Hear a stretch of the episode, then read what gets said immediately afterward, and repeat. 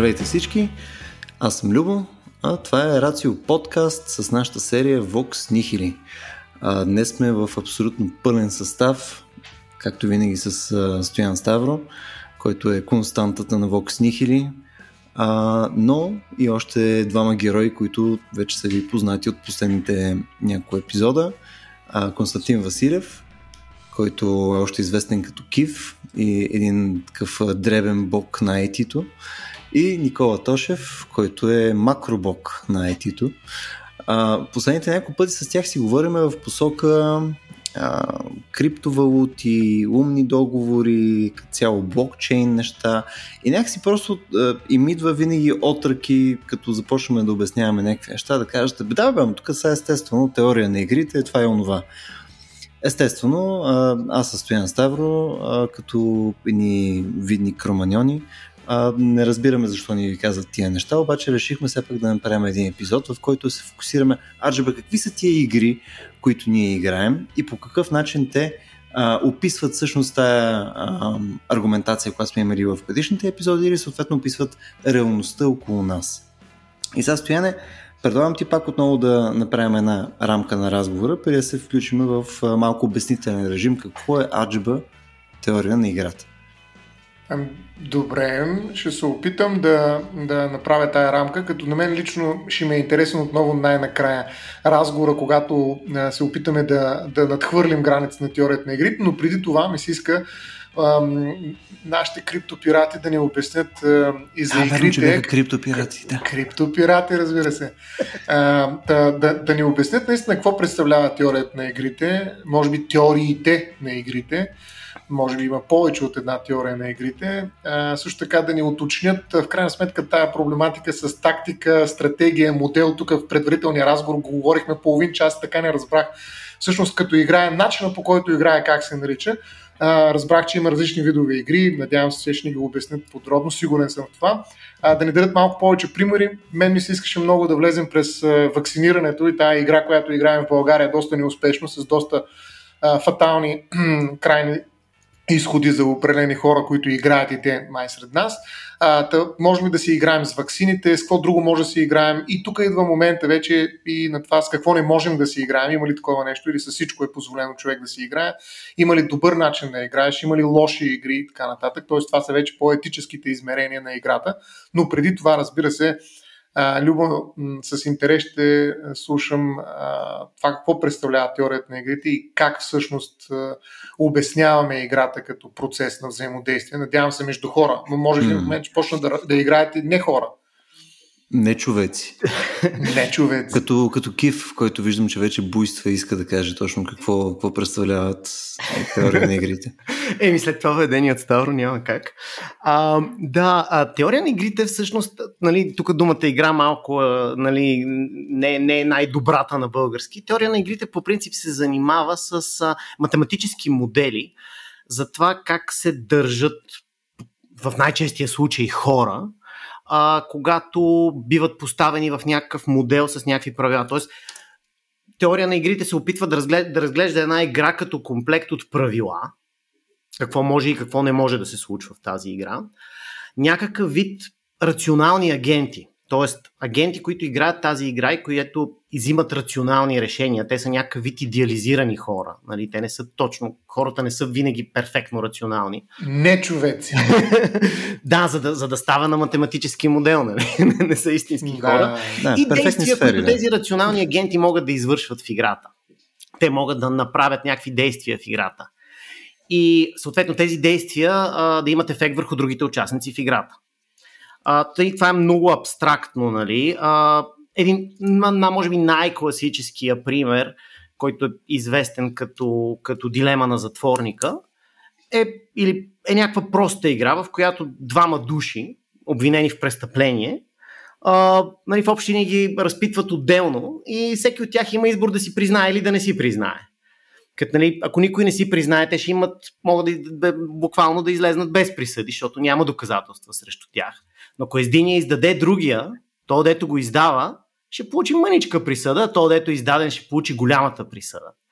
Докато ако и двамата си признаят, ще получат някаква средна присъда.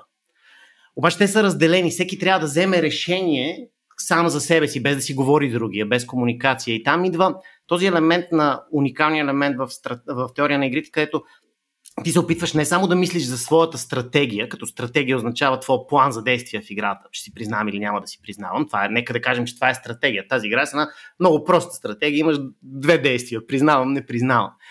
Но ти трябва не само да мислиш какво ти ще направиш, а какво ще направи другия. Тоест ти трябва да прекараш разсъждението през какво би си помислил другия.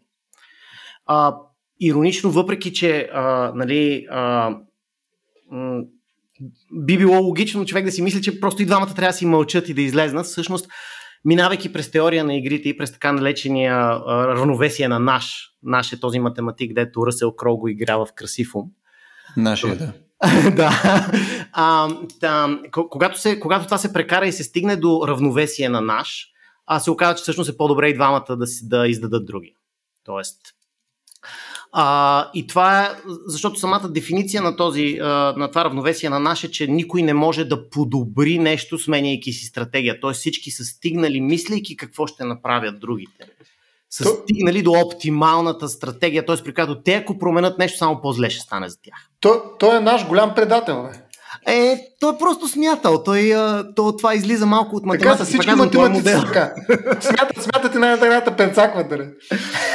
Това между другото е напълно... Значи, да, Никола. Това, е, това, това, това е горе-долу а, смисъл разсъждението, общо ето може да мислиш за какво ще направи другия човек. Значи, mm. а, ако допуснеш, че другия ще те издаде, нали, тогава, т.е. другия ще си признае, тогава ти, ако си признаеш, нали, ще получиш по-малко присъда, отколкото ако не си признаеш.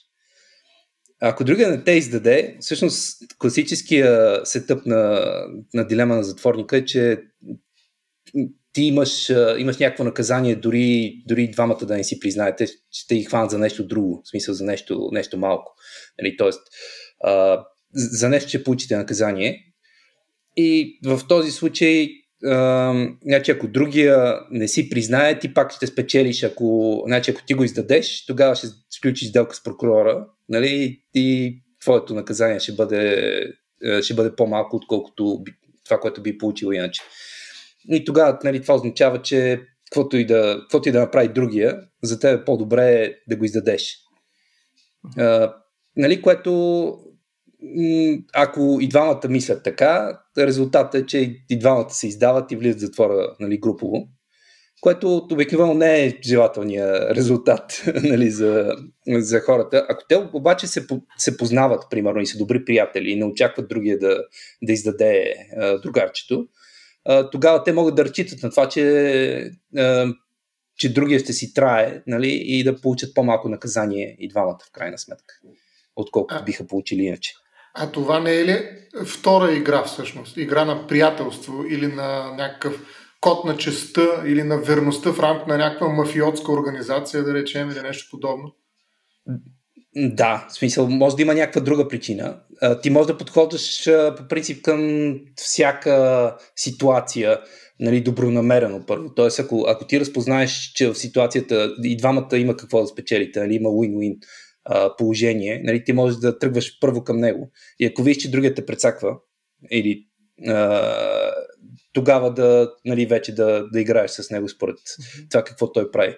Всъщност, ако, ако играта се играе само на един рунд, нали, а, това с затвора, нали, ти нямаш много добри, добър механизъм за това да, да си сигурен каква, как, коя стратегия е по-добра а, от другите. Ако се играе много рундове обаче, а, вече нещата почват да стават ясни. Нали? С 100 човека аз мога да, да играя на, на win-win и двамата печелим, mm. с другия няма, няма как да стане. Но ти по този начин вече си изградил доверие. Нали? Смисъл, имайки повече семпли, ти си изградил някакво доверие, докато в другите случаи ти нали, трябва да правиш някаква догадка на база на аз си мисля, че той ще направи това, защото той си мисли, че аз ще направя еди какво си, защото той знае, че аз знам, че той знае и така нататък. Демек, ти влезеш в една така специфична спирала, където силно разчита на някакво доверие и разбиране между страните, така че да може да стигнете до, някаква, до някакъв оптимален баланс. Ами, в, в самата теория се приема, че всеки от тези рационален агент е, е напълно логичен студент, оптимизатор за собствения си бенефит. Тоест, приема се, че всеки работи за собствената си полза. Тоест, обикновено аргументацията той ще направи това в теория на игрите идва от защото той ще спечели това. Тоест, трябва да ти е ясно какъв е, каква е неговата, какъв е неговия, неговата награда. А това означава ли, че няма деонтологични игри? Тоест, мен звучи много утилитаристичен този компонент, това предположение. Всъщност, че всеки ходи и си гледа интерес. А, не, не, възможно ли е да гледат интереса на някой друг и играта да се играе в името на трети, да речем? Ами, може. Значи, по принцип, сега не знам това колко е деонтологично, нали, в а, смисъл, в който ти, ти влагаш в това, вероятно, което е така, както би трябвало да бъде. принципи. В името да, на някакви да. принципи, да. А, но, да, примерно един такъв принцип е омерта. Mm. Нали, при което има, има външен, нали, двамата мафиоти са в ситуация на дилема на затворника, обаче и двамата знаят, че шефа на мафията, ако, ако излезеш след като си предал, предал другарчето, нали, няма да, да живееш дълго. при което той по този начин форсира всъщност желания резултат нали, от, от играта. Това е начин да, да се Това е промяна на формалните правила на играта. Да. Там е, ако предадеш, умираш. Да, да а, това пак ми звучи промяна... доста утилитаристично, честно казвам. ами, значи в рамките на мафията, сега не знам, мафията си има по принцип код на честа и така нататък, там не всичко се прави за пари. Тия неща са важни за тях поне в класическата сицилианска, не знам. Да. Той, тъй като той е работил само с сицилианската, сега вие му кажете вашия опит с Нью Йоркската мафия, прочия мафия. Аз се сещам за един друг пример, между другото. Съда. Съда, който трябва да, примерно, разпредели между двамата родители, които се развеждат, кой ще упражнява от тях родителските права. Нали, като това той трябва да го направи в най-добрия интерес на детето, пък понякога, примерно, трябва да обещети за неимуществени вреди някой, изхождайки от един критерий, така наречената справедливост, по-справедливост. Тоест има едни такива по-абстрактни понятия, които го карат да играе някакси самостоятелно. Нали, съда няма собствен бенефит, за какъвто вие говорите. Обаче той непрекъснато играе, освен процесуалната игра, която управлява, едновременно с това той прилага множество правила, нали, множество закони и той ги прилага не заради бенефита, т.е. ползата на някой, а заради това да спази реда. Може би това е ползата, да спазим реда, но понякога не е достатъчно да спазим реда, трябва и да осигурим справедливо решение. Като може би справедливостта е някакъв положителен резултат, който гоним. Тоест, за да мога да излеза аз от тези всички въпроси, тази спирала от въпроси, които и Любо ги нарече по друг начин, тази спирала използвахме, но мен ми се иска да, да разбера това игра ли е. Тоест, теорията на игрите дали разглежда примерно правораздавателната дейност като вид игра. Защото ние си говорихме с вас, че пазара е игра. И наистина, както Любо каза, ако няма доверие, тази игра не можем да я играем. И затова всъщност пазара обича ценностите и морала и етиката, защото те изграждат някакво доверие, нали, че ще спазим договорите най-малко. И така нататък за умните договори си говорихме отделно. Тоест, молбата ми е наистина да ми кажете това, което прави съда, правораздавайки игра ли е и кое е игра всъщност. Да, значи това, което прави съда всъщност не е игра, от гледна точка на теория на игрите, това е механизъм. Значи съда ре, реализира някакъв механизъм за, за постигане на резултат. Игра играят тези, страните. които се съдят, страните, да, по делото. Игра играят гражданите, които решават да спазват или да не спазват закон. Това са техните решения като някакви агенти, докато съда е този, който или поне правораздавателната система или конституционната, която решава какви са правилата на играта. Тя казва какво може и какво не може. И резултата обаче решава кой. И, и плюс това има възивна инстанция, т.е. има някой, който може да ги отмени.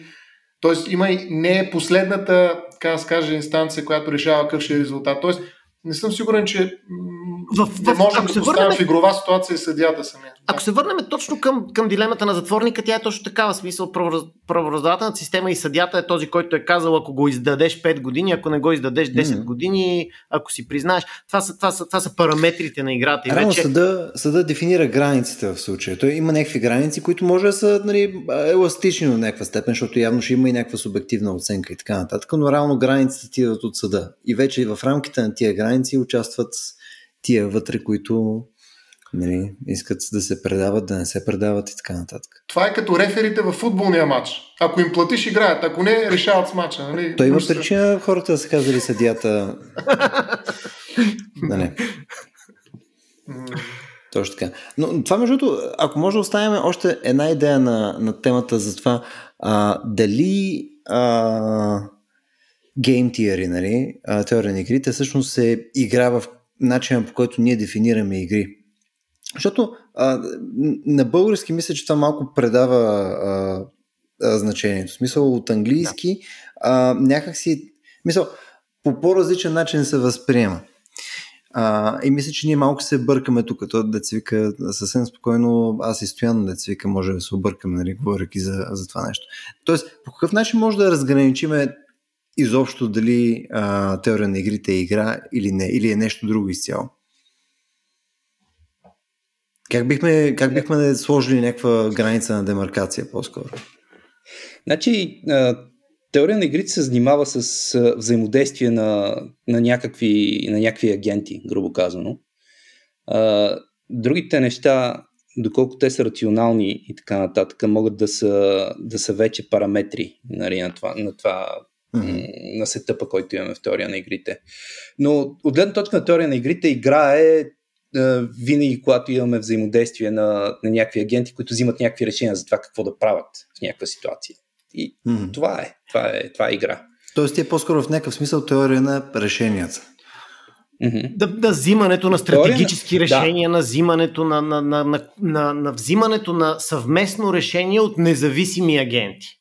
Mm-hmm. Теория нали? на решението, но това е когато, когато взимаш решение, което, за което не е ясно, за което какъв е оптималният отговор, зависи от решенията на другите, а mm-hmm. не само от твоето решение. В смисъл, това не е да, нали, ти, ти срещу природата, ами тук има и, и други такива, дето mm. взимат някакви решения срещу тебе или Тоест, с тебе. Робинзон Крузо, докато е оцелявал, не е играл. Да. Не. да. Добре, това е много важна граница, между другото. Аз, примерно, обичам да си играя с някакви, примерно, вещи и предмети. Ако си дриблирам ага. футболен, баскетболен или, или какво си сам си играя, значи това не е игра. Не, трябва ти равнопоставени еднакви агенти в случая. Аха. Добре, mm. мисля, че тук учихме много важна на брънка, защото действително човек може да си играе, но не играе всъщност в някои ситуации, в които а, няма човек, чието друг човек, другия, е определяш за играта, за да можеш ти да екстраполираш някакво поведение, т.е. да се опиташ да предположиш как ще реагира. Тоест, ако ти играеш без да се опитваш да предположиш поведението на другия, това също не е игра, така ли? Uh, значи, ако играта е такава, че ти би трябвало да, да предполагаш uh, поведението на другите, а ти го играеш без да го правиш, тогава ти просто си глупав и губиш. Обикновено. но, все пак, за да, защото мисля, че тук има такъв отдолу е въпрос, който не е изказан. Теория на игрите е много по-приложима за сериозни неща, като политика, бизнес и пазар и финанси, отколкото за игри от тип футбол и баскетбол. Тоест тя е много по-значима за, за социалните науки и, и за това как, как се как разсъждават големи групи хора и какви решения взимат. Точно, нали, било то да се вакцинират, било то дали а, ще направят банкрън. Такива, Добре, точно с това се занимават. Айде тогава, е защо, за, защо не можахме да изиграем правилно играта на ваксините? Еми... В България. Имаш ли някакво обяснение? Как трябваше да се играе тази игра? И как се играе, за да стигаме до толкова тежки нали, статистики? Еми, тук, за съжаление, тук теория на игрите ще ни помогне съвсем малко, защото тя, играта с ваксините е една и съща. Тоест, тя, и тя отново е версия на дилемата на затворника. Нали? Ако приемем, че нали, има някаква вреда потенциална от ваксината, неизвестна и някаква, някаква защита на, от, от ваксината също неизвестна. Нали? Всъщност, параметрите на тия две неизвестни са това, което ще реши кое е стратегията на кое води до, до равновесие на наш или въобще какво, би, какво трябва да направят хората. А, че, че математическия модел за това ще е един и същ, разликата ще е в, в случая, нали, в, в, смисъл на теория на игрите, правилата на играта, а в реалния свят какво мислят хората за, за негативите от вакцината в, срещу ползите от нея. Тоест там пак има същата работа като затворника. Ще си признае или няма да си признае? Ще игра ли за общото благо? Ще си мълча ли, за да се... Нали, в случая ще, нали, бих ли поел някакъв личен риск за, за това, че ваксините са вредни, за по-голяма обществена полза, че ще предпазя повече хора? А, Какви да, са значи- предположенията в тази игра с вакцините, всъщност, които накараха хората да не, да не са вакцинирани? Примерно, ако се опитаме да направим малко по-голяма дисекция, именно на тези правила, които са довели до резултата, че само 20% са вакцинирани, примерно. Макар, че крайният резултат на игрите, ние не казахме за това, но мен ми се струва, че играта, окей, предполагаш поведението на другия, но имаш някаква цел, която е обща или не. Защото ако двамата не споделяте една обща цел, нали, може би играете две паралелни различни игри. Ако обаче нашата цел е да вакцинираме, т.е. да избегнем нали, една последваща вълна на пандемия и така нататък, т.е. имаме някаква обща цел, може би трябва да разберем какви са презумциите, през които мислим към нейната цел, за да разберем защо не играем правилно тази игра и не постигаме крайната цел. Значи, това е едно от, от, от основните разделения в, в теория на игрите. Още на, на, на първата класификация, тъй да се каже на игрите, те се разделят на, на такива, които са състезателни и такива, които са кооперативни. Нали? Тук наистина е интересно дали искаме да разглеждаме вакцинацията като нали, затворническата дилема, която е по-скоро състезателна, т.е. Има, има, има оцеляващи и неоцеляващи, или като кооперативна, в която имаме обща цел. И нашата обща цел, примерно, е минимизиране на смъртните случаи от COVID. Това е някаква много ясна, дори математически измерима цел. А, но, а, но пак разликата ще дойде от, от това, нали, че тези в, в, в, теория на игрите имаме едни идеални рационални агенти, които деца вика, когато прочетат. А, а, Тоест, те, те би трябвало да имат еднакво разбиране за това, как, примерно, каква е ползата или вредата от вакцината. Тоест, те трябва да са наясно еди колко си процента странични ефекти, или еди колко си процента спасени животи. Нали, и ако всичките рационални агенти в тази игра са съгласни на тези числа, тогава е сравнително лесно теория на игрите да ти даде математически обоснован отговор да се вакцинираш или не. Буквално ще ти го даде формула. А, по-големия проблем и там, където ние бъркаме в играта е в тези, в тези, в тези правила. Hmm. Да, значи всъщност не е задължително всички да, да имат различни, да имат еднакви оценки за, за параметрите. нали, това, ако те имат различни параметри, това просто прави модела по-сложен. Нали, но накратко, всъщност това което, това, което се получава в момента е, че хората имат някакво очакване, че ваксините пазят до някъде от COVID, примерно, и имат някаква вреда. Тоест човек, ако, ако си сложи вакцина, поема някакъв риск да му се случи нещо лошо примерно. Ам, и сега критичният въпрос е нали, колко е вредата или каква е да ти случи вредата и каква е вероятността да те предпазят а, вакцините в крайна сметка.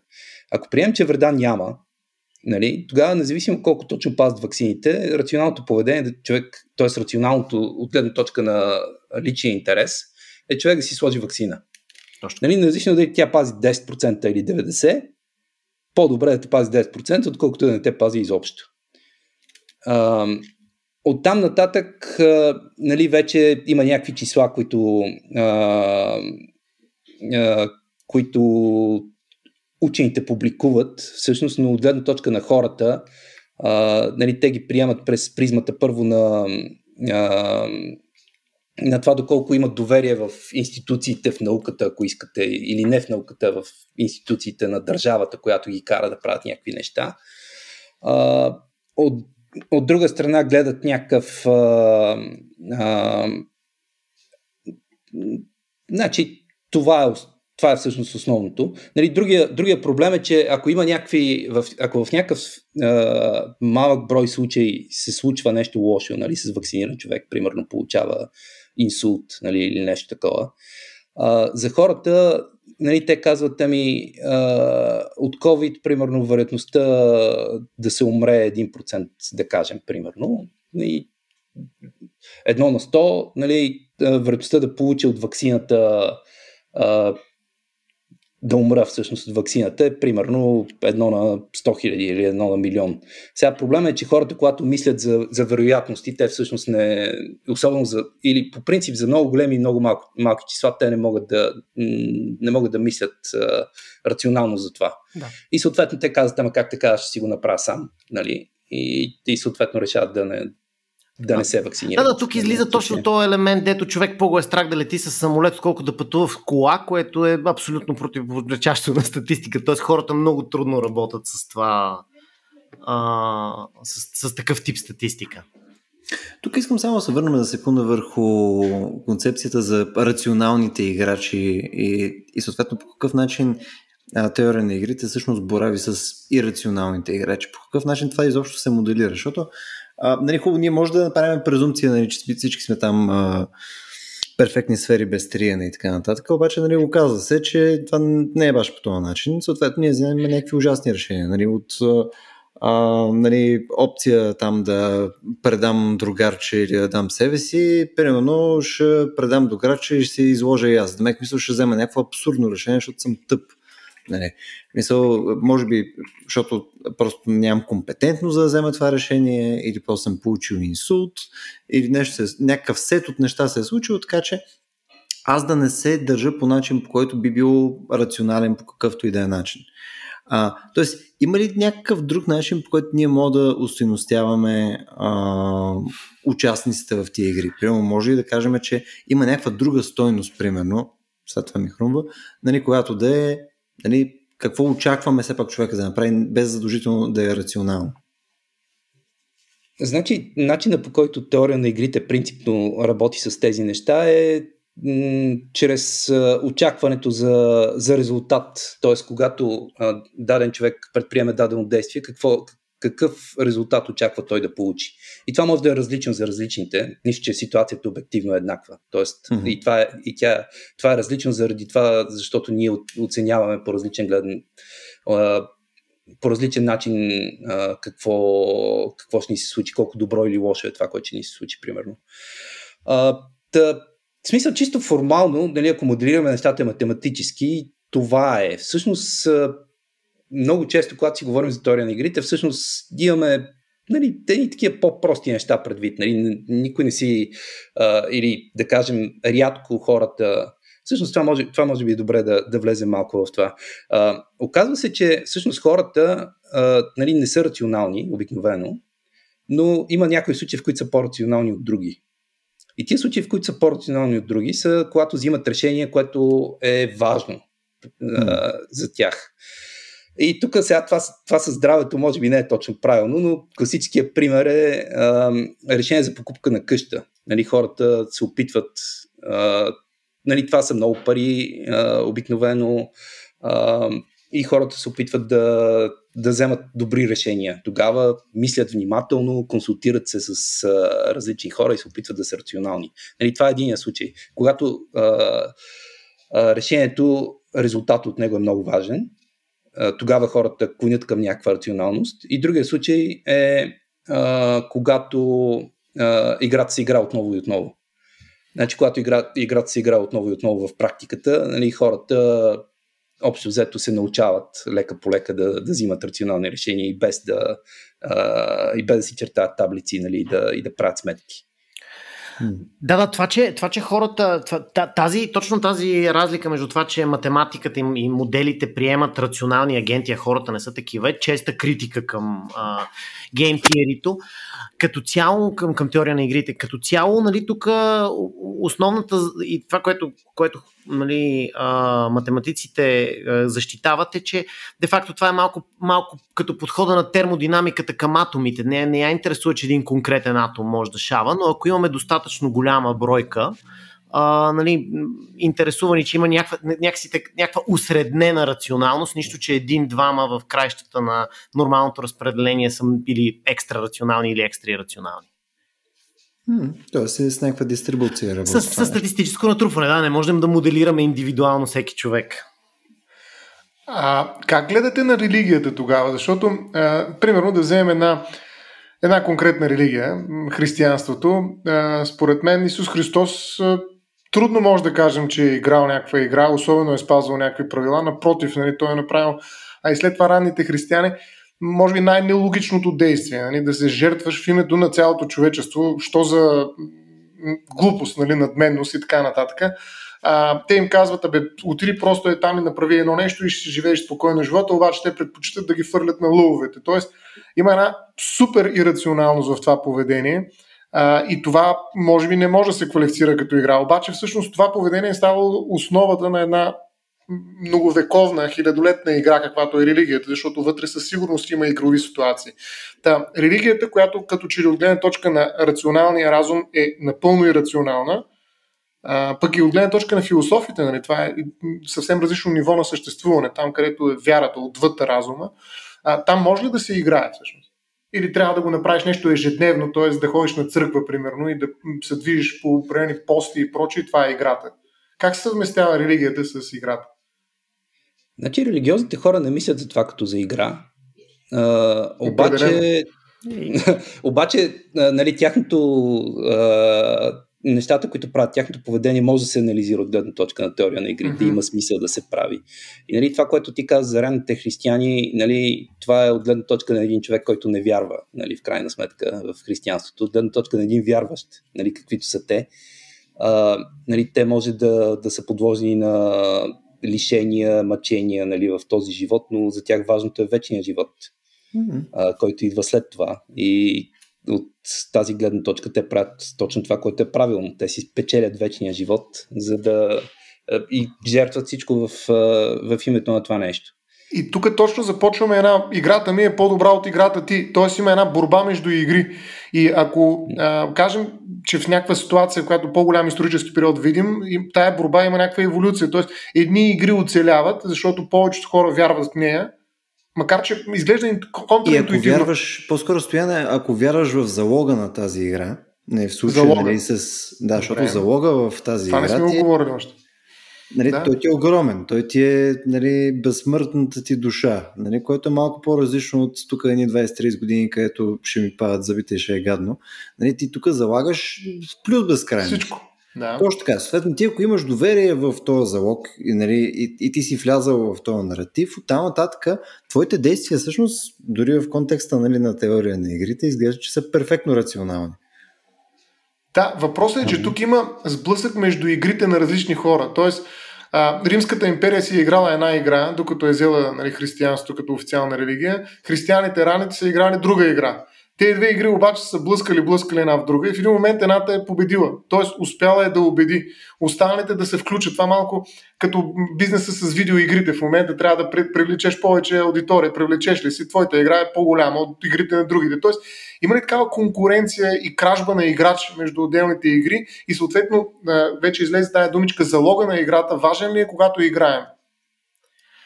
Ами със сигурност, със сигурност има. Значи първия, първия момент, в който това, това има значение е всъщност, че хората, които а, са християни, примерно, това, което е направило а, християнството за човечеството, например, е, че те идват от общи ценности. А, и съответно, когато те влизат в някакви отношения един с друг, а, било те а, лични, търговски или каквото и да било, те имат вече някакви очаквания и могат да да предвиждат другите в по-добра степен какво ще правят и могат да очакват също така някакво, някакво съдействие от другите, които са християни, нали, поне. И съответно те, те си помагат един на друг, нали, хората, които, които вярват заедно, че правилата на играта са тия, нали, християнските. Кооперативна игра. Да. Ами, значи, чакай, аз тук аз искам малко да кажа за религиите, нали? защото има си, има си хубав клон в, в теория на игрите, затова тя се нарича, а, нали, то е изучаване на мета-игрите. Тоест, ага. когато ти имаш две, когато казваш игра, за тебе това е комплект правила. Християнство е един комплект правила, а, Северна Корея е друг комплект правила, Германия е трети комплект правила. Това всичките са комплекти правила. Като вземеш Германия, разделиш на източна и западна, я сложиш под различни правила, абсолютно да. различен резултат. А, така че това са в, в, в, теория на игрите има такъв бранч, който използва всъщност това, което Никола спомена, дизайн на механизми. Всъщност това е нали, една мета игра, която коя от правилата на кои от тези две игри дава по-добър резултат, каквото и добър резултат за Римската империя да е било в този момент.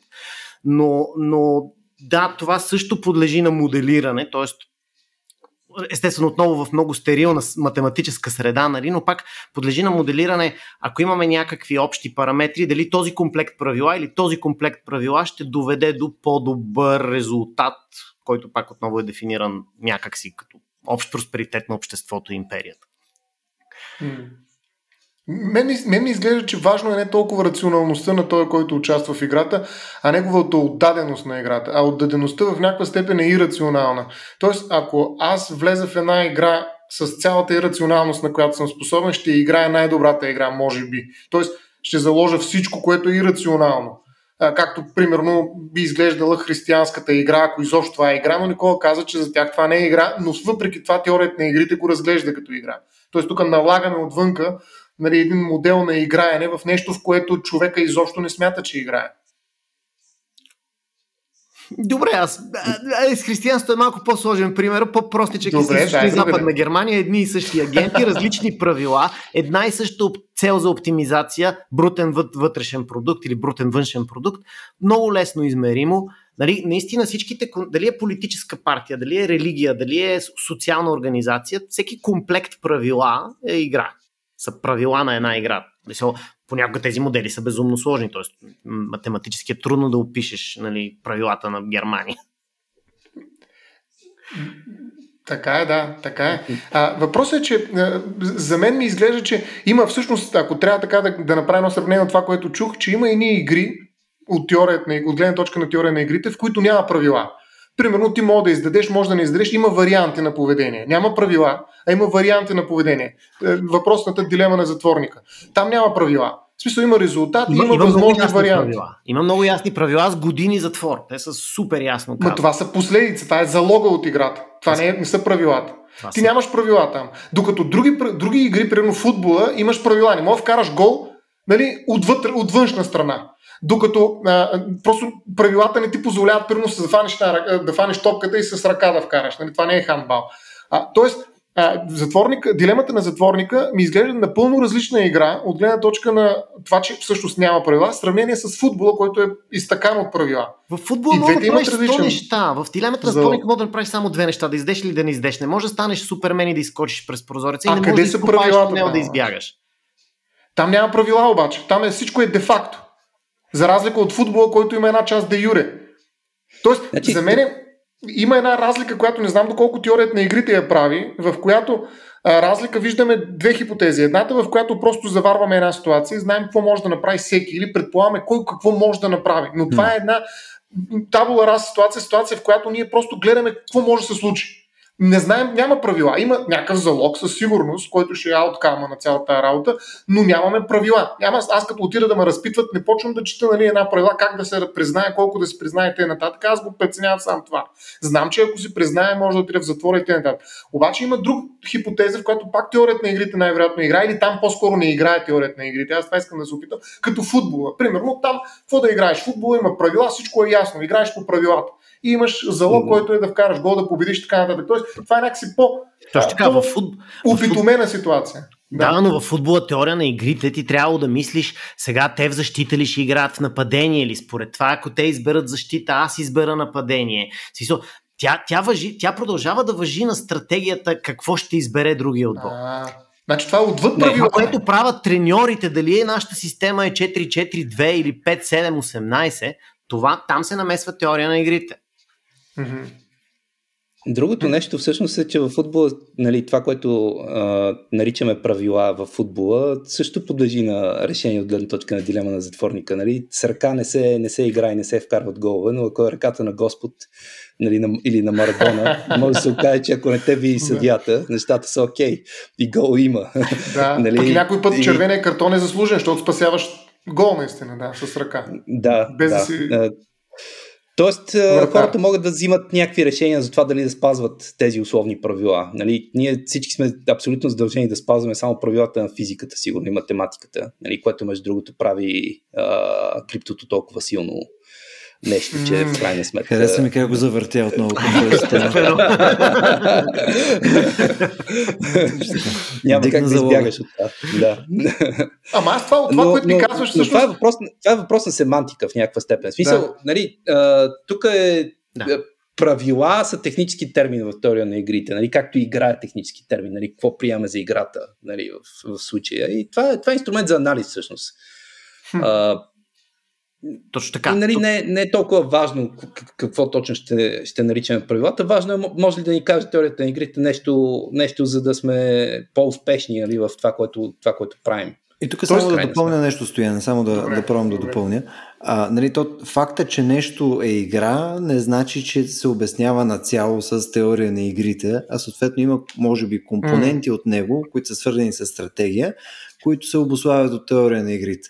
Нали, това, че нали, самата игра има нали, някакви правила, неща и така нататък, не може просто да сложим теория на игрите отгоре и да кажем, ето сега, дай, дай да видим как би работил това нещо пет дилема на затворника, със същата аналогия, да. което е за това нещо, което няма нищо общо. Да, т.е. в теорията на игрите няма нормативни правила, или по-скоро те не са не. от такова голямо значение. Всъщност правилата са поведения, по-скоро, които се случват и които ти се опитваш да работиш с тях по някакъв начин, за да стигнеш до определен резултат. Защото всъщност правилата на играта не са част от теорията на игрите. Нали, или, те, или са до толкова част, доколкото са факт, т.е. доколкото се спазват в някаква степен. Защото тази да, нормативност значи, е много, много ако приеми, че правилата са коефициенти в някое уравнение, те са някакъв математически модел, но те са, те са параметър на играта. Да.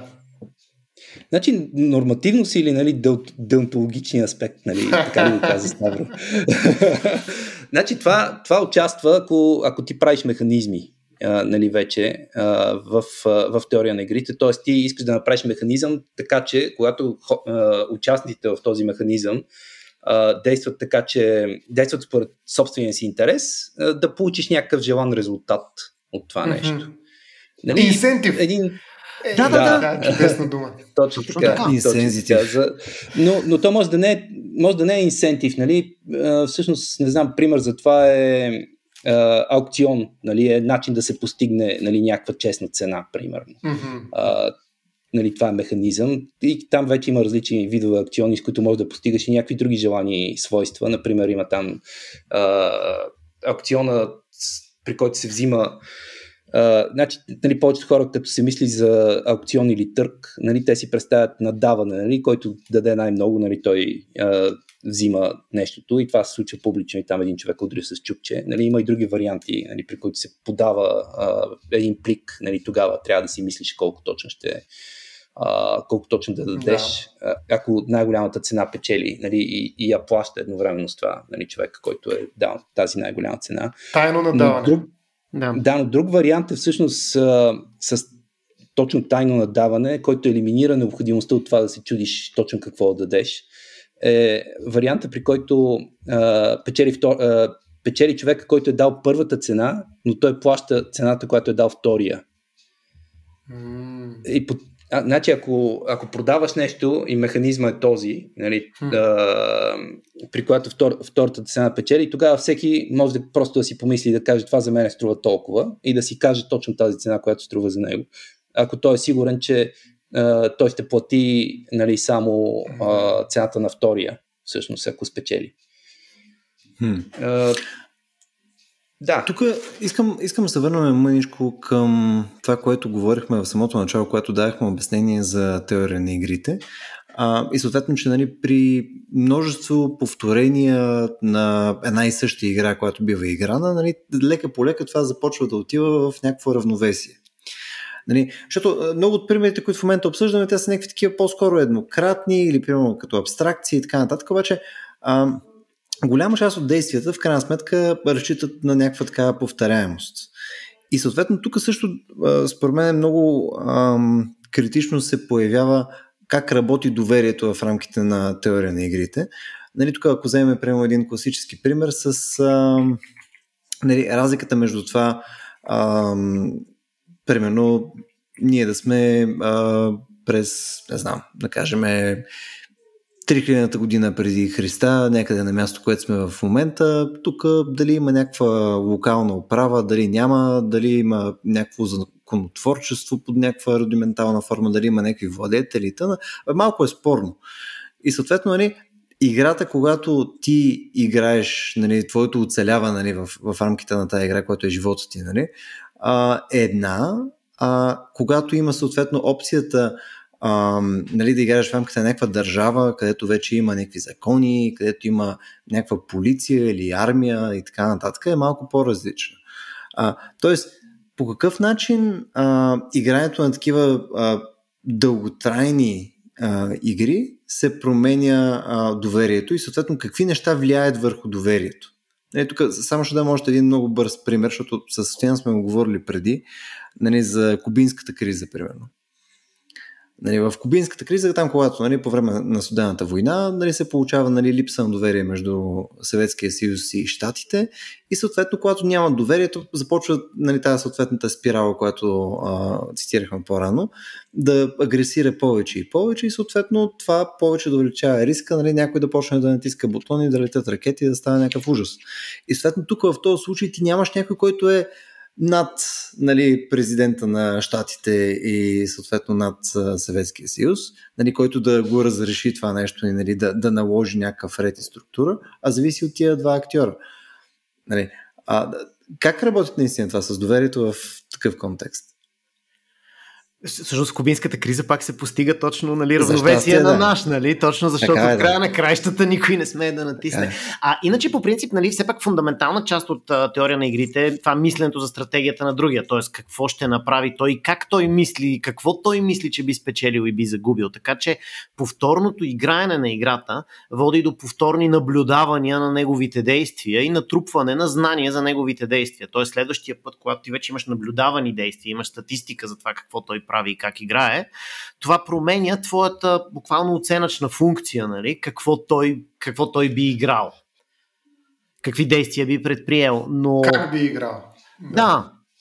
да. и кубинската и всички, и всички други подобни а, нали, ядрени кризи са се решавали точно винаги с равновесие на наш. Просто никой не може да подобри положението си, изстрелвайки първата ракета. Mm-hmm. Но вероятността съответно да изстреляш ракета, нали, когато няма а, някакъв натиск, съответно ти да не го правиш, нали, е много по-висок. Нали, съответно, ако просто сме с тебе кив в една гора, и аз виждам някой там нещо се движи и съответно моят инсентив е да бързо да стрелям в тая посока, за да го отрепам, защото иначе той ще го направи. Нали, Докато ако знам, че съм в националния парк нали, Странджа и минава там горски и така нататък, може би няма стрелям по горския. Или съответно да, с риск да го убия него. И, или съответно ще фана, че ме намерят, че вие, че съм стрелял по някакъв. Нали, тук вече има някакви правила, някакъв ред, който е наложен и съответно аз трябва да го спазвам. Нали, не е free for all. Не е просто всеки прави на нали, каквото си иска. Нали? Съответно са много качествено по-различни неща, въпреки че обстоятелството може да е едно и също. Нали? Ти си там, шубете, минават някакви неща, обаче са много по-различни натиските. Значи, от гледна точка на теория на игрите, нали, задачата на всякакво, на държавите, примерно, или на, някакви такива форми на организация на хората, всъщност е да те да, да задават такива правила, че а, хората да, да постигат хората, действайки, действайки в собствен интерес, в крайна сметка да постигат някакви желани резултати. А, именно като цяло нали, всички да са относително богати, нали, да не се самоизбиват нали, хората, които са в рамките на тази държава и така нататък.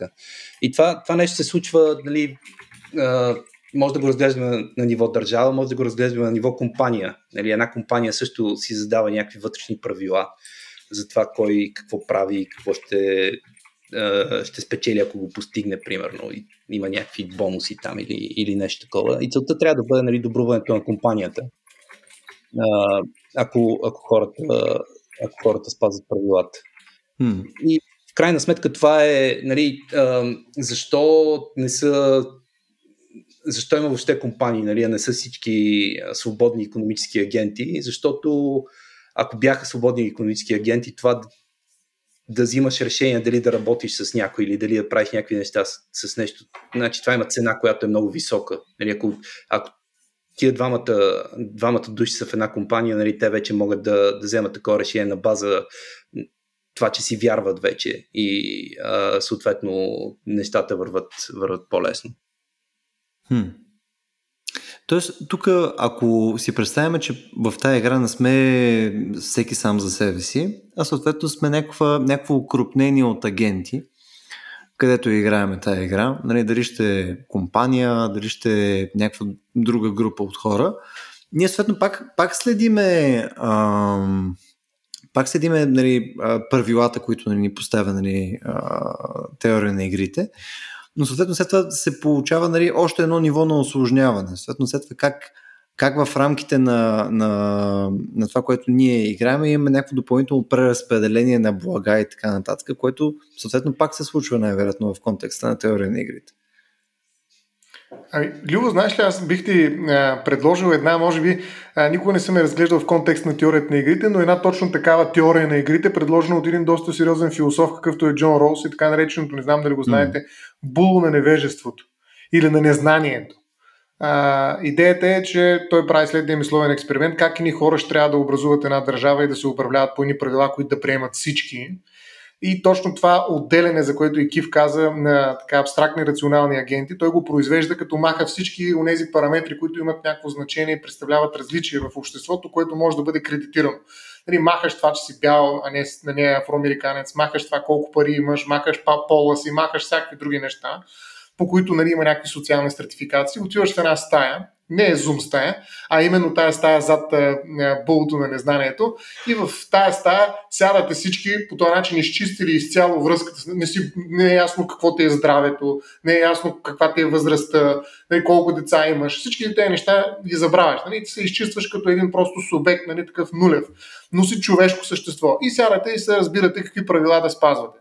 И той смята, че тази ситуация, която е тотален мисловен експеримент, може би като всяка една теория на игрите, а, смята, че ще стигне до определен резултат. И този резултат той дава две основни правила и казване, че долу-горе ще се равни, правила, равни права на всички, нали, защото не знаеш после като се върнеш обратно нали, какво ще облечеш, какъв пол ще облечеш, на каква възраст, дали няма си инвалид и така нататък, като ще се фаворизират най-слабите така да се каже. Тоест най-грубо грубо го обяснявам. Нали? Той така обяснява цялата теория на справедливостта, която той нарича е, своята философия. Нали? Това е справедливостта. Тя се постига чрез една такава теория и мисловен експеримент, в който всички забравяме кои сме, знаем, че сме човешки същества и в един момент сядаме кооперативно да решим проблема с реда и общото благо, за което каза Никола. Това, това звучи ли ви като теория на игрите? Защото аз от това, което слушам, има го и на други места в философията, но мисля, че е типичен е, пример за философ, който си играе с теория на игрите. Да, значи в теория на игрите има аналог на това, да. По принцип, нали, теория на игрите, както казахме пред, преди това, се раз, ги разделя грубо казано на такива, които са състезателни, такива, които са кооперативни. И доколкото в състезателните, като затворническата дилема, се опитва да отговори на въпроса как да съм умен, в нали, кооперативните игри се опитва да отговори на въпроса как да съм честен. Тоест, как да е честно разпределението и там фундаменталната, фундаменталната хрумка или едно от фундаменталните неща а, е, че измерваме приноса на един, на един на един член на кооператива или на компанията, като изчислим а, загубите от неговата липса. Тоест, нали, буквално ако Европейския съюз трябва да придаде стойност на Чехословакия, трябва да сметне как ще се промени БВП-то на Европейския съюз, ако Чехословакия няма. Значи, един много прост пример тук, нали, а, за да просто да могат, за да могат и слушатели да си го представят mm. как, как работи това като математика. Нали? Представете си, че аз правя 10 кюфтета на час. Любо прави 20 кюфтета на час. Е, това и сега е... събираме се да правим бизнес, там е каравана на това и заедно, понеже все пак нали, имаме някакъв процес, в който си оптимизираме, единия само пече, единия само бърка, правиме 40 на час. Сега, въпросът е как да си разделим печалбата. Ние ги продаваме по левче, имаме 40 лева на края на деня, трябва да си ги разпределим. И там теория на игрите точно това казва, окей, за, за да сметнем приноса, трябва да се види какъв е приноса за мен на Любо. Без него аз правя 10 кюфтета, с него правим 40, значи неговия принос за мен е 30. Докато за Любо моя принос, понеже той без друго си прави 20 сам, за него моя принос е 10. И нали, там има известна математика, която стига до извода, нали, в тези много прости числа, то е очевидно, че трябва да си ги разделим 25 лева за Любо, 15 лева за мене, но тази математика работи и за бюджета 40, на Европейския съюз. 40 за Любо. Не 40 за Любо, аз минимум 10 ще изкарам без теб. 40. Добре, ама Кив, това ми звучи Ти малко като... Ти без мен ще изкараш 20 как 40 за Любо. Искам 40 за Любо. Ирационален играч. не е съгласен. Ирационален играч. Ама Кив, само да направя един коментар. Това ми звучи като меритокрация. Нали, на всеки му сред, да. според заслуженото. Дай обаче Джон Роуз стига до друг резултат. Нали, напротив, инвалида получава по-голяма защита. Нали, защото той я заслужава не заради приноса си, а заради факта, че не може сам да се защити. Нали, Тоест, че има нужда от тая подкрепа. Тоест, а, мен ми изглежда, че теорията на игрите може да стигне до, две различни, до два различни начина или модела, защото едно е според приноса, меритокрацията, но друго е според, нали, как да кажа, слабостта Нали, в един момент това, че ти не можеш, какъв принос можеш да имаш, ако ти си пълен инвалид. Нали? Ами, може да имаш принос, със сигурност. И то не е малък, но въпросът е, че ако го сравниш с приноса на, на един баскетболист, който непрекъснато всеки вечер прави шоу, нали, събира хиляда хора да го гледат така нататък, може би няма да е същия. И въпреки това, ние ще, закона ще защити правилата на държавата. Държавата е избрала така да играе тази игра, че да даде правила, които да защитават инвалидите. Точно така, точно така. Това може да го. Ако, ако групата реши, може да го реши това да е част от правилата. Нали? Тук говорим само за. Нали, в този случай ти ще трябва да атрибутираш някаква стойност на това. Ти можеш да кажеш и никой човек не е под хик стойност. Нали? Mm-hmm. Нали, това, няма да, това няма да щупи математическия модел. Ех, тая математика. Ще спаси ли света в крайна Тук пак имаме това е, точно това, това е инструмент. Това е да знаеш къде е, къде е рационалното нещо. Ти, цялата тази теория на игрите, която, която служи за да, се, за да подпомага хора да взимат решения за економика или за политика, тя е това, тя е инструмент, тя ги подпомага да знаеш къде е оптимума. Ти можеш да решиш, че като човек, че заради, въпреки че математиката ми казва 16%, аз ще дам 20%. Това е окей. Okay. Просто това е инструмент да знаеш къде е чисто нали, математически оптимум. Хм. Никола, ти нещо искаш да кажеш, да. всичките прекъснаха. Е, сега я ще го прекъсна. Ами, е, е, това е играта. Това, което, това е играта. Това, и, е, това което нали, исках, да, исках да избегна нали, тук в случая, не е необходимо за... Значи втория на игрите обикновено нали, наистина се стига до някаква числова оценка. Нали, кой резултат е по-добър от другия и с колко. нали? mm. По принцип, човешкият опит нали, е малко, е малко трудно да се, да се а, нанесе всичкия върху, върху една, една скала. Нали? И, а, заради това нали, света, в който, в който живеем е по-сложен нали, малко. Това е някакъв инструмент, който ни дава а, възможност да се ориентираме Нали, но, но в никакъв случай няма всички отговори. Например, това, кое е по-важно. Нали, той не ни го казва. Ние трябва да си го решим преди това. Има между другото един, а, така, той пак е, той е доста интересен вариант за а, управление на, на държава, да речем. Той е измислен сравнително наскоро. А, футархия се нарича. Дали сте, дали сте го говорили в подкаста, не знам. Значи, накратко идеята е, да, идеята е, че а, и, измисля се в крайна сметка какво хората в страната, примерно, искат да постигнат. Нали, това би могло да е, да е брутен вътрешен продукт, но това е твърде просто. Нали, по-вероятно е да искат брутен вътрешен продукт, плюс някаква мярка за щастие, плюс, не знам, да има дървета и там кислород, някакви такива неща.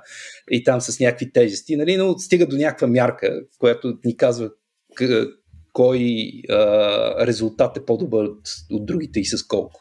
Нали, ако го имаме това нещо, след това може да имаме законодателен орган, нали, който или там, дори може да не е орган, но имаме някакви предложения за закони. И тия предложения на закони могат да се, да се приемат или не според това как, как те се представят на така наречените пазари за предвиждане, за което май също не сме, не сме говорили, но пазарите за предвиждане са механизъм който е по-добър от гласуването, за това да определиш дали а, дадена политика, примерно, ще доведе наистина до оптимизирането на тази мярка, която, а, която сме, сме решили, че, че ще следваме или не. А, значи, начина по който се решава, примерно, предлага се някаква политика и ако, а, ако пазара реши, че, че тя ще доведе до до подобрение на сегашното положение, тя се приема. Нали, ако, ако реши обратното, че е по-лошо, тогава не се приема. И тогава нали, наистина е доста вероятно да получим оптимизация на, на тази мярка, нали, която сме тръгнали да оптимизираме. Въпросът е, че нали, хората са доста, доста по-сложни същества от това обикновено и това, че казват, че искат да постигнат, да имат нещо, нали, обикновено не е точно това, което не, не искат да постигнат точно това, което казват, че искат да постигнат. нали, и това си остава нали, малко утопичен механизъм за управление. Да, то, то зависи много и това кой ще им каже какво искат, е, защото много хора не знаят какво искат всъщност. Така че, а, примерно това в един морален план се определя от нравите, т.е. от традицията, от семейството и така нататък. Но когато удариш тези инструменти нали, за възпроизвеждане на някакви ценности, които имат авторитетен, така да се каже, източник, а, на практика ти си в една м, такава по-скоро а, липса на, на каквито е било правила относно ценностите и ти как избираш между тях. Нали, по-скоро си в теория на игрите, отколкото в теория на ценностите. А, защото според мен това е големия да. проблем нали, на, на, на този плурализъм, който е хоризонтален, нали, плосък. Тоест няма нищо, което да е в вертикално отношение ценно от гледна точка на авторитетно. А, и от тази причина, поради тази причина ти си наистина в теория на игри, защото всички хора, хора там и по различни бутони натискат, но никой не е по-значим от другия. Единствено, ако просто се е изтъркан от натискане, явно повече са го натискали, значи е по-ценен. Те наречената нали, профанна демокрация, аз бих казал. Нали, Тоест в отархията много лесно може да се превърне в как да кажа, в някакво такова безмислено акумулиране на, на, на как да гласуваш за ценности. Нали, Аз погледнах тук даже, не знам дали правилно се ориентирах, той е Робин Хансън е Да, човека точно. за тази а, фотархия. А, мен ми изглежда не просто утопично, ами малко манипулистично, т.е. много лесно може това нещо да се доведе до някакъв резултат, ако просто владееш медиите, примерно, в едно такова общество. Тоест, необходимо е гражданско общество, необходим е дебат, необходима е традиция, авторитети, нещо, което ние много, много трудно произвеждаме. Нали, при нас авторитети са по-скоро алгоритми, както се видя. Нали, това са авторитети, ама не можем ги извикаме да направим гражданско общество с алгоритмите. Нали? А, и затова няма и как да стане и криптогражданско общество, но да не се връщаме към тази тема. Идеята ми е, че нали, в а, такива математически модели за постигане на някакъв ценностен резултат, всъщност липсват авторитетите. Нали, а без тях нали, ценностите са а, циф числа. Нали, тайни не са цифри, защото може да са и. Не, няма значение, но просто са нищо. Нали, ценностите няма как да оцелеят в, в теория на игрите, според мен. Защото просто те не са неща, които могат да. Те не са 2 плюс 2. Нали. И от тази гледна точка не трябва човешки същества, които освен доверие помежду си, защото те могат да се играят с доверие, имат и иерархия. И държавата осигурява подобно нещо. Нали, в рамките на такива институции, които са стратифицирани по дефолт. А, докато нали, всички хоризонтални начини на мислене, включително децентрализирани блокчейн технологии и прочее, те се опитват да ударят това, което е източник, където е в основата, корена на, на ценностната система. Някой да дойде бащата и да ти каже, моето момче, каквито и пари да спечелиш, нямаш ли нали, дете, на което да му се радваш, нищо не е твой живот, примерно. И ти кажеш, ти да беше ми кажеш, ела тук в теория на игри да видиш колко хора играят перфектни игри, какви неща получават, без да имат никакви деца и прочее. Но да не се развихрем твърде много. Нали? Късно е. Активизира се, радикализира се. Късно е, ти се развихри. Радикализирах се. Еми, това е, чакай, чакай, чакай, стана един час, разбрах, че най-вероятно вече Любо ще загаси работа и реших да се изкажа. Какво да направим? Така е, и аз само мога да добавя, че си прав. Това е инструмент, Е, това е калкулатора, който ще ти каже това е числото, пък ти като човек можеш отгоре да решиш, че числото е друго. Да. Тук аз по-скоро ще, ще пробвам да дам един много къс, малко по-различен прочит, защото ние това стояне с теб, нали, особено покрай темата за деонтология, на цяло сме го говорили май серия пъти, а ценностите в крайна сметка са също нещо, нали, което води до някакви резултати в реалния свят. Нали, ти, спазвайки някакви ценности, каквото и да е, каквото и да е даденото нещо. Нали, примерно, ценност е, да, да знам, смисъл ценност е култура, да кажем, или все тая. Ние, за нас това е ценно с някаква причина. Ние сме, ние сме преценили, че искаме нашето общество да изглежда по този начин, защото нали, това за нас има нали, някаква дълготрайна а, полза. Нали, дали защото ще ни позволи да съществуваме по-дълго или ще запази начина по който ни изглежда обществото в момента и така нататък. И така нататък. Може да има една брой причини. И оттам нататък, като кажем, че ценностите не са просто нещо абстрактно, което носи пасив, то може да носи пасив в момента. Нали, може пълно, ти, да, ти да се придържаш към нещо, което е принципно ирационално. Нали, пълно, в момента да направиш хикс, което ще ти носи вреди, обаче тъй като имаш ценности, ти не го правиш. Нали, мисъл, ти, ти правиш наистина това нещо, което ти носи вреди. Обаче дългосрочно нали, за тебе и съответно за нещата, които имат стойност за тебе, това ти носи под някаква форма ползи.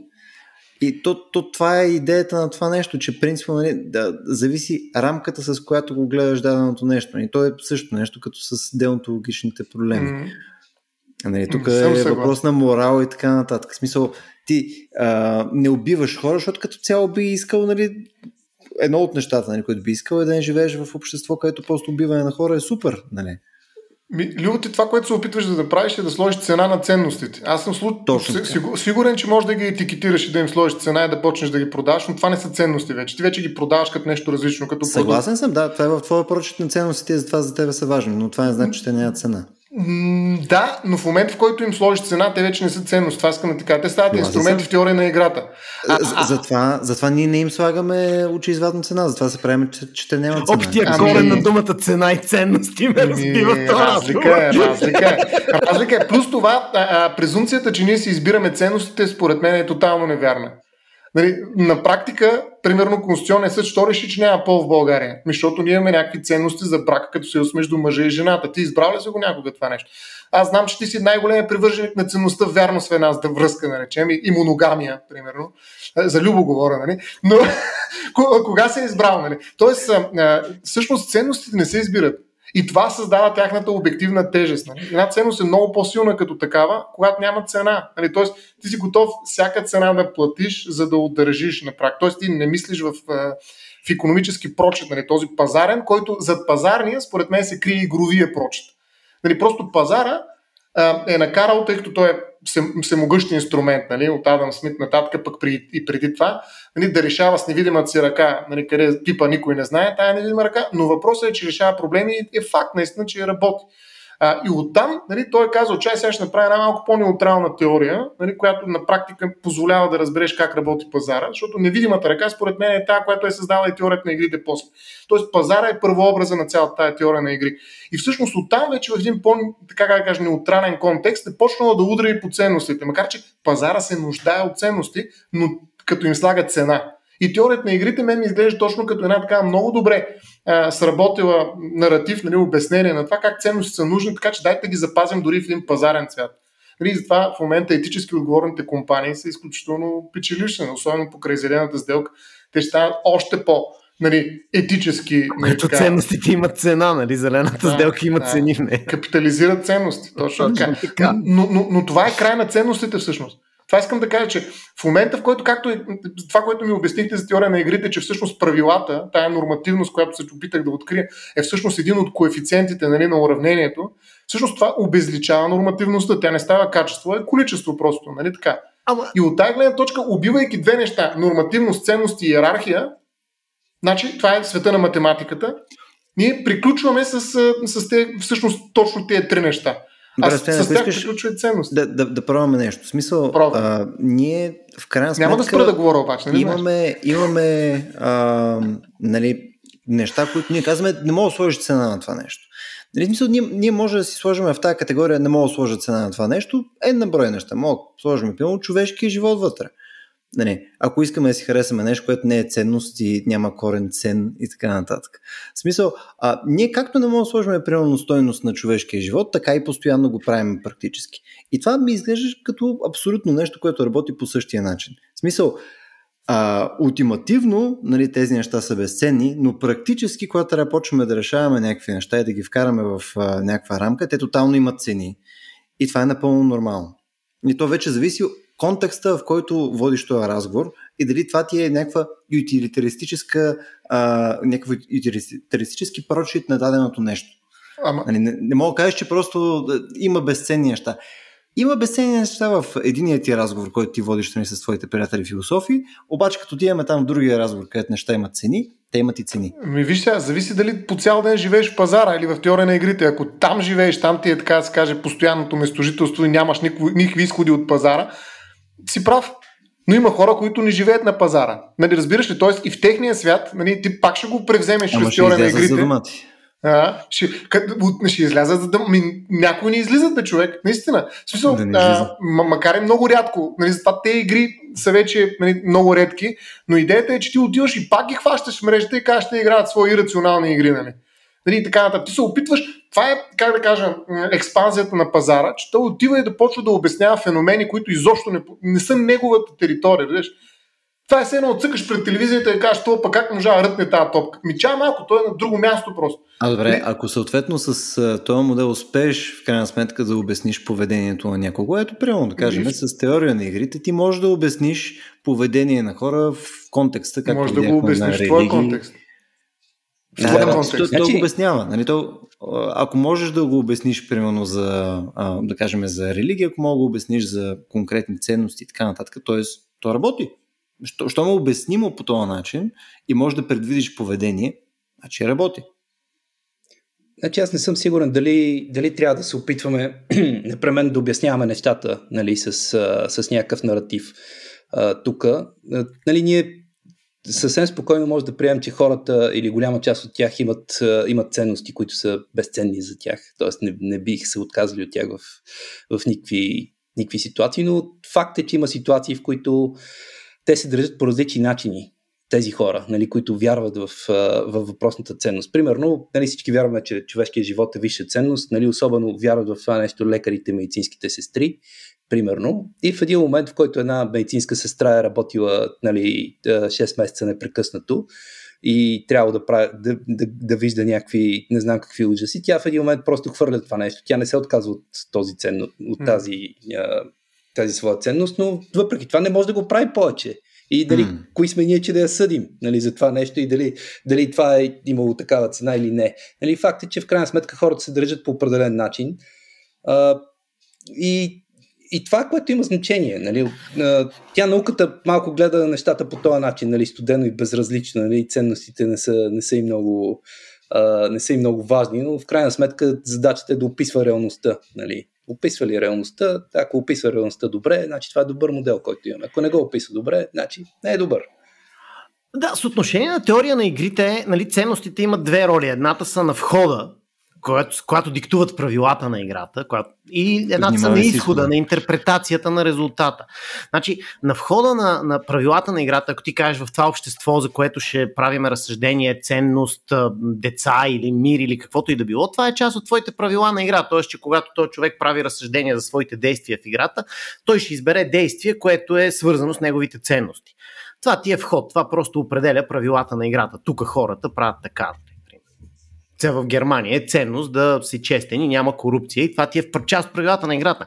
Другата част е на изхода, когато интерпретираш резултатите и си кажеш, окей, нали, математически апарат ми казва Хикс, но аз имам чувство, че това е в конфликт с моите ценности, то това е все едно да обвинява финансовия министър Ексела за това, че няма пари за пенсии. Нали? Смисъл, Excel просто му казва няма пари за пенсии. Вече там ценностната система може да се приложи, ще отпечатаме, ще вземем назаем, но не мога да обвиняваш Excel, че ти е казал, че няма пари за пенсии. Той е просто един инструмент. Hmm. Ема откъде ще дойдат тези ценности в един свят, в който ценностите са просто поредния коефициент на изчисление в теория на игрите, разбираш ли? Тоест, Но, а... да, въобще не казах това, Ставро, не казах, че има, ни казах, че след като излезат сметките, човека може да приложи своите ценности. Да, и откъде ще дойдат Ценностите са, са смислени за математически апарат, само ако идват като входове, ако идват като правила. Тези хора правят така, за тях е ценност да не се убиват и затова не се убиват. И това са правилата. Да. Добре, аз съм съгласен, може би, с това, което и Никола и Гив казаха, че всъщност, но не съм съгласен с него винаги, това е ясно. да, не съм съгласен. Всички, ако имаш още 10 човека и с тях ще не съм съгласен, разбира се, но, но не и с Любо. Е, това е твоята ценност. Аз вярвам в това. И никаква цена не може да го преодолее. така, идеята е, че всъщност на това създава някаква, някакво пространство, в което ценностите са автономни от теория на игрите. Ако това, което каза Киф е вярно и, и ако чух и в Никола, това съм съгласен. Тоест, така се каже, теорията на игрите си знае гьола. Тоест, не се опитва, както Любо се опитва подмолно да го направи, нали, е, да, да обясни ценностите. Защото в момента, в който се обясни, той може да обясни някакви ефекти на ценностите, т.е. някакви резултати, които те постигат. Но, така да се каже, тайният живот на ценностите не е игра. И не може да го обясним нито с фут... каквато и да е футбол. Но теория на игрите може да даде много добър математически отговор, ако на това общество му вменим тази ценност, как, каква ще се, как ще се промени БВП. Какви са резултатите? Точно. Добре. Така. Ама каква е стоеността? Ценността, забележи, не стоеността на резултатите, не може да ти кажа. Това е друга тема, да. Естествено, знае този, който използва но, инструмента. Но може да, може съответно да ти го устойности, ако ти препознаеш съответно тази ценност. Точно така. Мисъл, ти съответно, в крайна сметка, нали, никой, никой не ти е, не ти ги е насъдил. А, никой не ти е насъдил тия ценности и ти да си абсолютно задължен, задължен да ги спазваш. Оттам нататък е твой избор дали ги спазваш или не. И според зависи дали ги спазваш или не, съответно плащаш някаква цена нали, или нали, получаваш някакъв, някаква полза нали, от тия неща. И това е нещо, което е устойностимо принципно. Ето това е ето това е иллюзията на избора. Нали, ти си избрал ценностите. Човек, кога си избрал ценности? Кога седна и ги избра? Кажи ми. Не, но представи си, че, си, не, представи си, че си това диктатор е и ти чрез пропаганда да, да, да накараш, да, да насъдиш в населението ценности. Еми, да, Искаш да сравниш две ценности, кое ще доведе до повече танкове произведени. Дали искам да, и... ценността труд и дисциплина или нали, да, Разбираш ли къде бият? Ти трябва... ценности, бе. Да, той има някакво портфолио в държавата ценности. Оттам нататък те всичките ли са твоите? Като магазин за ценности. Ма да. Ти, ти живееш на пазара там и не можеш да излезеш от него. Просто не можеш да мислиш по друг начин. Това е истина. Така е, така е. Ами, говоряки за ценности, мисля, че е ценно да спрем. Защото времето на, на слушателите е ценно, нали? Точно така. Но като цена или като ценност не мога да ти кажа, ти ще кажеш. Ности, нали? Точно така. Добре, ами не хора, а, наистина мисля, че час и 15 минути отиваме вече към логичните ни, логичния ни край. Сега, а, говоряки за ценности, Едно от нещата, които Любомир Бабуров оценява в този подкаст е вие да го подкрепите в а, сайта racio.bg на клона черта support. Пак за пари. Да го кажа, иска да го кажа това по някое време и просто ми даде, подаде ми перфектната реплика с ценностите, наистина. Това е, това е най- най- най- Та, не знам какво теория на игрите ще каже по тази тема, обаче ако все пак сте харесали нашия разговор и съответно нашите дейности в различни там направления, било то подкасти, видеа, събития и така нататък, наистина да ни подкрепите по този начин, доста помага.